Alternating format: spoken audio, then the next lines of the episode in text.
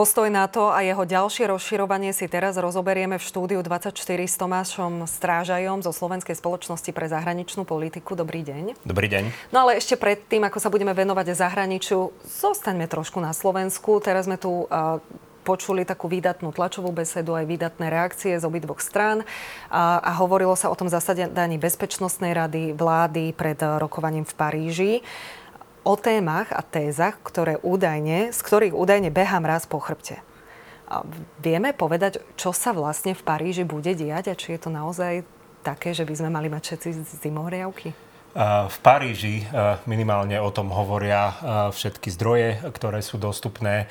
Sa stretnú spojenci z Európskej únie a z ďalších krajín NATO, to znamená európsky partnery a spojenci, podotýkam to slovo spojenci, ktorí budú debatovať o tom, akým spôsobom možno zefektívniť pomoc Ukrajine, pomoc rôzneho druhu, pretože sa ukazuje, že rusko-ukrajinský konflikt nespeje ku svojemu koncu, bude ešte nejaké obdobie trvať a treba zintenzívniť pomoc e, Ukrajine. To znamená, že vnímam to ako neformálnu poradu, nie ako e, nejaké zasadnutie alebo kongres, kde budú väčšie členské krajiny nútiť menšie členské krajiny k prijaťu nejakého rozhodnutia. Jednoducho sa týka, e, sa jedná o konzultáciu a to, že ju zvolal prezident Macron, tak aj v minulosti on mal niekoľko takých iniciatív, kde chcel zintenzívniť spoluprácu, posilniť spoluprácu medzi európskymi lídrami, pretože Francúzsko je tým známym zastancom mm-hmm. jednak európskeho piliera NATO, ale aj vytvorenia niektorých spôsobilostí európskych, ktoré by smerovali k posilneniu úlohy Európy v globálnom kontexte. Takže aj v tomto kontexte treba vnímať zvolanie tej schôdzky do Paríža. A v tomto kontexte môžeme hľadať naozaj aj tú možnosť vyslania vojakov členských štátov na územie Ukrajiny? Z môjho pohľadu sa jedná o nezodpovedné vyhlásenie predsedu vlády slovenskej, pretože ako zodpovedný štátnik si myslím minimálne by mal počkať na závery takéhoto rokovania a odvolávať sa na konkrétne rezultáty. Nie v podstate vyvolávať do istej miery až paniku u niektorých skupín obyvateľov, ktorí nemajú prístup k alternatívnym informáciám, respektíve k informáciám, ktoré sú založené na faktoch a ktoré na naozaj e, svedčia o tom, že sa jedná o nezávislé rokovanie a poradu medzi spojencami, nie medzi krajinami, ktoré nejakým spôsobom chcú vyčleniť Slovensko alebo ho chcú nejakým spôsobom k niečomu prinútiť, ale sa chcú porozprávať. A práve to, že Slovensko má možnosť zúčastniť sa takýchto rokovaní, je prejavom tej suverénnej politiky. My tam môžeme sedieť, môžeme povedať svoj názor, ktorý môže byť iný, to nám nikto neberie, ale jednoducho, že sme súčasťou tejto, e, týchto rokovaní, zvyšuje e, našu možnosť niečo ovplyvniť. Mm-hmm. Keby sme tam neboli, tak 5 miliónová krajina typu Slovensko je nezaujímavá a jej vplyv na medzinárodné vzťahy sa rovná takmer nule. Krajiny Európskej únie, ale aj NATO budú pravdepodobne individuálne rokovať o účasti ich vojakov na území Ukrajiny. Čo znamená vlastne tento postoj, nejaký posun v rámci toho konfliktu?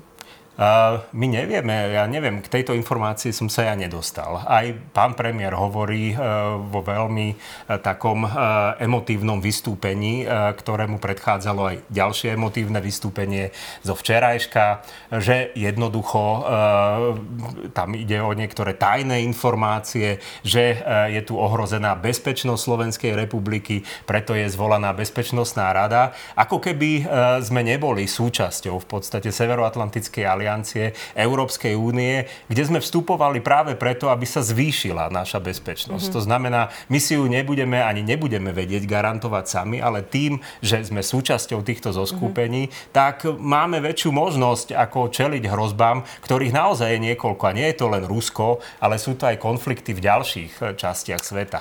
K tým sa teraz nebudeme mm-hmm. vyjadrovať asi. Stáva sa NATO a Európska únia súčasťou tejto vojny? Podľa vášho názoru? No to vnímanie sa posúvalo. Formálne nie, ale napríklad e, dodávky zbraní e, sú pevne alebo úplne v súlade s medzinárodným právom, ktoré Rusko porušilo a to uznáva aj premiér, aj minister zahraničných vecí, že napadnutie Ukrajiny bolo porušením medzinárodného práva.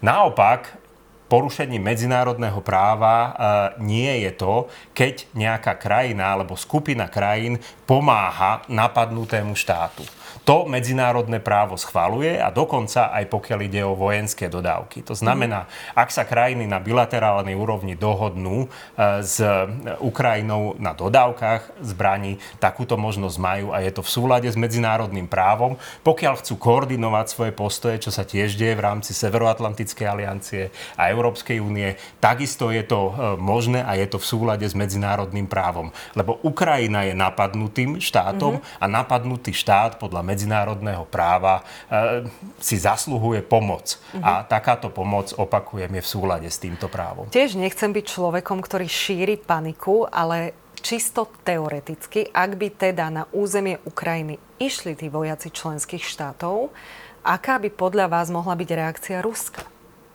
No samozrejme by, ale ja si myslím, že pokiaľ by sme o takomto modeli vysoko hypoteticky uvažovali, mm. tak sa možno jedná o nejakých e, trénerov alebo školiteľov, možno e, pri e, dodávke nejakých nových zbrojných systémov, ktorí by umožnili Čiže nie celá armáda, ale iba Určite pár nie. špecialistov, to si myslím, že je naozaj to ako v súčasnej mm-hmm. dobe veľmi preexponované alebo prehnané tvrdenie mm. a ja ho vnímam výsostne politicky a nie teda štátnicky z pohľadu pra- pána premiéra premiéra. A tu si treba tiež uvedomiť, že pán eh, predseda Národnej rady je v podstate vo vrcholiacej e, prezidentskej kampani ako kandidát na prezidenta Slovenskej republiky. Podporuje ho tiež e, samozrejme najväčšia strana vládna smer Slovenská sociálna demokracia. Takže ja v tomto vnímam, e, v tomto kontexte tú výpoveď ako politickú a toto tvrdenie možno podporuje aj fakt, že takmer v každom vystúpení pána predsedu vlády sa objavuje odkaz na opozíciu a konkrétne na najsilnejšiu opozičnú stranu. To znamená, nie je tu snaha zjednocovať e, obyvateľov Slovenska a upokojovať situáciu, ale naozaj, ale naopak mobilizovať určité skupiny a šíriť e, informácie, ktoré, myslím si, vyvolávajú nepokoj, ale nie preto, že by boli postavené na reálnom základe, ale spôsobom, akým sú e, v podstate zverejňované. Dá sa táto schôdzka v Paríži vnímať ako taká porada, kde by tie štáty hovorili aj o tom, že čo ak by sa Trump stal prezidentom a čo ak by sa nemohli spomen- eh, spoľahnúť na pomoc na to, alebo toto je tiež eh, akože veľmi taký katastrofický scenár. Dá sa to spájať s, týmto, s týmito obavami? Eh, samozrejme, eh, som spomínal, že Francúzsko a konkrétne prezident Macron sa usilujú o posilnenia eh, európskej bezpečnosti, aj európskej nejakej strategickej autonómie v rámci bezpečnosti, aby Európa v čo najväčšej miere sa bola schopná brániť rizikám a hrozbám. Nejedná sa len o Rusko, ale aj mnohé ďalšie. Medzinárodný terorizmus napríklad, niektorí ďalší štátni a mimoštátni aktéry. Ale prezident Trump, ako tiež ho berme v kontexte jeho predvolebnej kampane a e, nie úplne všetko, tak toto poviem zjednodušene, závisí v politike, e, v politike Spojených štátov na rozhodnutí jedného človeka, ktorým je prezident. Mm. Tiež tam je nejaká štruktúra rozhodovacích procesov, je tam nejaká, nejaké vyvažovanie ako jednotlivých inštitúcií. Prezident áno, má najväčšie právomoci, ale je tam, e, je tam e, Senát, e, je tam, e, sú tam ďalšie inštitúcie, ktoré ho vyvažujú. Takže e, v tomto kontexte hovoríme skôr o veľmi hypotetickej mm-hmm. možnosti. Možno v prezidentskej kampani bude pokračovať prezident Trump v takýchto pohrozeniach. Pokiaľ nebudete prispievať dostatočne do rozpočtu NATO, tak sa nemôžete spoliehať na našu ochranu. Ale myslím si, že tá reálna situácia bude, bude iná. Fínsko a Švédsko v podstate žiadosťou o to, aby boli prijatí do Severoatlantickej aliancie, reagovali krátko potom, ako vypukol vojenský konflikt na Ukrajine. Takisto hľadali asi nejaký kruh bezpečia, ktorú to NATO by malo poskytovať. Otázka je ale, že prečo do roku 2022 tento kruh bezpečia nehľadali? Prečo si myslíte, že doteraz neboli súčasťou NATO? No mali štatút e, neutrálnych krajín, tak ako napríklad na, s nami susediace Rakúsko alebo Švajčiarsko, pretože e, jednoducho necítili takú bezprostrednú hrozbu. Ale tu e, v februári v 2002 roku napadnutím alebo eskalácie toho konfliktu na Ukrajine, agresie Ruskej federácii, prišlo k zásadnému porušeniu medzinárodného práva a zatiaľ, čo predtým aj ich neutralitu v podstate bolo, vnímané, bolo možné vnímať v súvislosti s týmto medzinárodným právom e, eh, OSN, v podstate multilaterálnou diplomáciou a tak ďalej, zrazu vidia, že jedna, jedna zo zakladajúcich e, krajín Organizácie spojených národov a jedna z mocností, jeden z členov stálych bezpečnostnej rady e, de facto považuje chartu OSN a tie základné princípy len možno za nejaký zdrab papier papiera a riadi mm-hmm. sa vlastnými záujmami. To znamená, je tu nevypočítateľnosť zo strany Ruska, nepredvídateľnosť jeho krokov a tu menších krajín, ktoré susedia s Ruskom. Fínsko má viac ako, myslím, tisíc kilometrov dlhú hranicu s Ruskom. To je obrovská, obrovská dĺžka. Tak žiadali alebo sa snažili získať nejaké garancie, vidiac to, čo sa deje na Ukrajine, bezpečnostné garancie. A keďže v Európe e, neexistuje lepší spôsob ochrany ako Severoatlantická aliancia, aliancia a členstvo v nej, tak sa tak požiadali o členstvo. Mm-hmm. Prečo Švédsko až do dnešných dní v podstate čaká na prijatie do aliancie, to je iná otázka. No a to som sa práve chcela opýtať, pozerám na čas, čiže asi pred tromi minútami sa malo začať to hlasovanie. Tam už je isté, že Maďari povedia áno? No, isté to bude až vtedy, keď dohlasujú ano. a keď e, zrejme Ale budeme tú odpoveď sa? vedieť e, až neskôr popoludní, možno, možno večer. Ale očakáva sa vzhľadom na vystúpenie premiéra Orbána, ktorý podstate avizoval, že nielen poslanecký klub strany Fides, ktorá je najväčšia v maďarskom parlamente, ale vlastne celý maďarský parlament bude, e, ratifikuje teda členstvo alebo vstúpenie mm-hmm. Švédska do NATO a opäť môžeme ďalej rozvíjať tú tézu, no. prečo neskôr, za akých podmienok a tak ďalej. Prečo? Ale to je Žiadali možno... naraz a vlastne Fínsko už je súčasťou NATO od apríla minulého roka a Švédsko stále nie. Takže prečo? Prečo Turci a Maďari doteraz nepovedali nie? Však Turci iba pred mesiacom to vlastne ratifikovali. Aký tam bol problém? Tak, ale e, predstavitelia e, Maďarska e, a konkrétne aj premiér Orbán, pokiaľ sa nemýlim, povedali, že Maďarsko určite nebude poslednou krajinou, ktorá bude ratifikovať vstup Švedska, ale stalo sa tak. Možno tam poukazovať na určité kritické postoje predstaviteľov švédskych politických strán, prípadne vlády, týkajúce sa situácie v oblasti právneho štátu, slobody médií, nezávislosti súdnictva v, v Maďarsku. Takisto vstupujú do, do tohto kontextu aj možno nejaké, tak povediať, bezpečnostno-obchodné záležitosti, pretože Maďarsko svojho času nakúpilo od Švédska stíhačky Gripen na ochranu svojho vzdušného priestoru a možno má záujem o dodávky nejakých ďalších, o pokračovanie mhm. servisu za z nejakých zvýhodnených podmienok. Takže ani tento aspekt nemožno úplne, úplne vylúčiť. Také ale myslím politické si... polovidieranie, laicky uh, povedané. Taká dohoda že my vám, no, vy nám. nie, to, ten výraz, čo ste použili, tak nemá. Lebo Myslím mi to tak ďaleko, príde, ale nechcem byť veľmi akože... Ďaleko od pravdy, vulgárne. pretože áno, partnery sa dohadujú o takýchto otázkach väčšinou za zatvorenými dverami. Tuto prebiehala de facto otvorená e, mediálna komunikácia. Maďarsko kritizovalo Švédsko, švédsky predstavitelia naopak Maďarsko, pretože tá, ten problém existuje aj medzi európskymi inštitúciami a Maďarskom. Tá kritika je dlho dlhodobého rázu, mm-hmm. otázka dodržiavania ľudských práv. V severských krajinách tie látky sú nastavené ešte oveľa vyššie, ako sú štandardy Európskej únie, takže pohľad na eh, maďarskú politiku, na centralizovanie moci a možno na eh, viete, okliešťovania práv určitých skupín obyvateľov, mm-hmm. tak naozaj mohlo vzbudiť nevôľu na strane švédskych, švédskych politikov a títo dávali, títo dávali najavo. V rámci e, debaty, e, bilaterálnej aj európskej. No a v podstate Maďarsko, áno, e, vidia, že má príležitosť donútiť Švédsko k určitým ústupkom. Mm-hmm. Napokon, pokiaľ sa nemýlim, aj švédsky premiér prišiel do Budapešti ešte pred hlasovaním, hoci ešte pred nejakým časom to odmietal. Tak to jednak upozorňuje na to, aké dôležité je,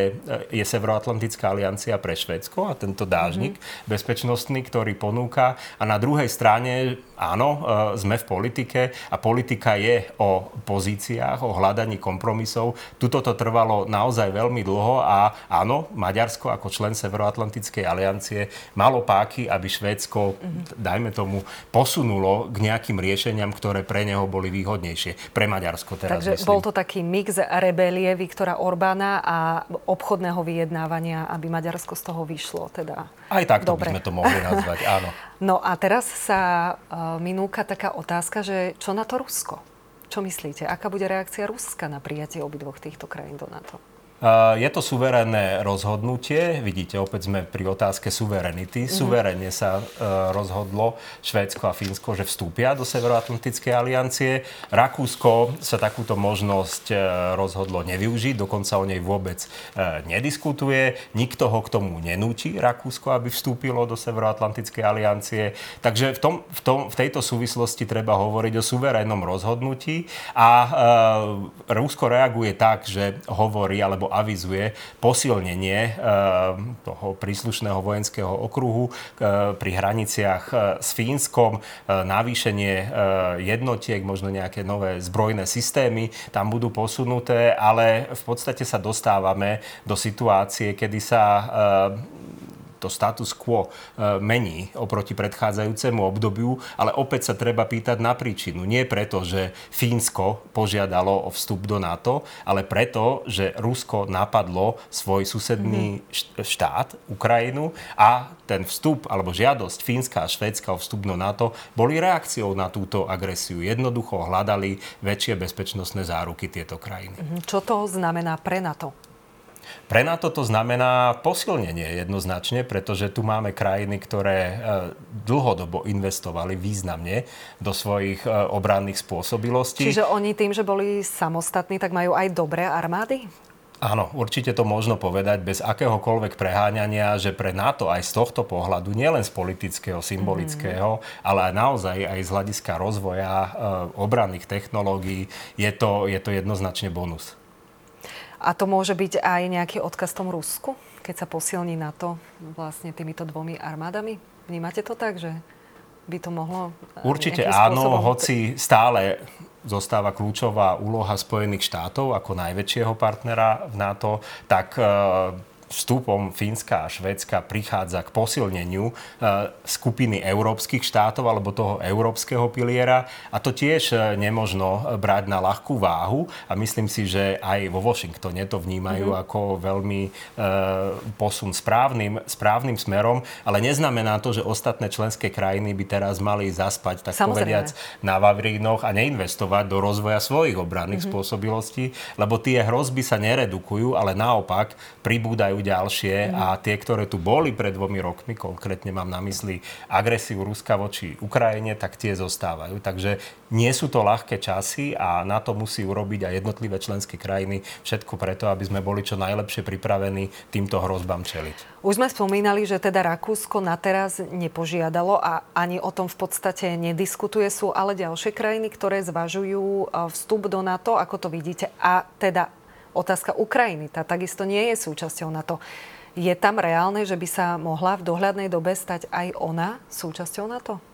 Pokiaľ ide o členstvo v Severoatlantickej aliancii, tak samozrejme treba splniť kritériá na vstup, ale je to vo veľkej miere politické rozhodnutie. To znamená, ak je záujem krajiny vstúpiť do NATO, tak NATO môže zvážiť, či vstup tejto krajiny je prínosom pre rozvoj kolektívnej mm-hmm. bezpečnosti alebo obrany, alebo nie. No a zatiaľ, e, pokiaľ teda sledujeme vyjadrenia vysokých predstaviteľov Severoatlantickej aliancie, generálneho tajomníka, tak tí s členstvom Ukrajiny krajiny v NATO reálne počítajú. Nie, možno, je, nie je to možno otázka najbližších mesiacov alebo konkrétneho času, ale e, jednoznačne je to považované za reálnu možnosť Možno to platí aj o Moldavsku, možno o ďalších krajinách. Každopádne NATO sa v posledných rokoch po ukončení studenej vojny po 89. roku rozširovalo v niekoľkých vlnách a ten záujem zväčšovať to územie, ktoré je pokryté dážnikom NATO, bezpečnostným, obranným, tak je záujem rozširovať, lebo je to aj v náš prospech. Ja vám ďakujem veľmi pekne. Rozprávali sme sa s Tomášom Strážajom zo Slovenskej spoločnosti pre zahraničnú politiku. Ďakujem za pozvanie.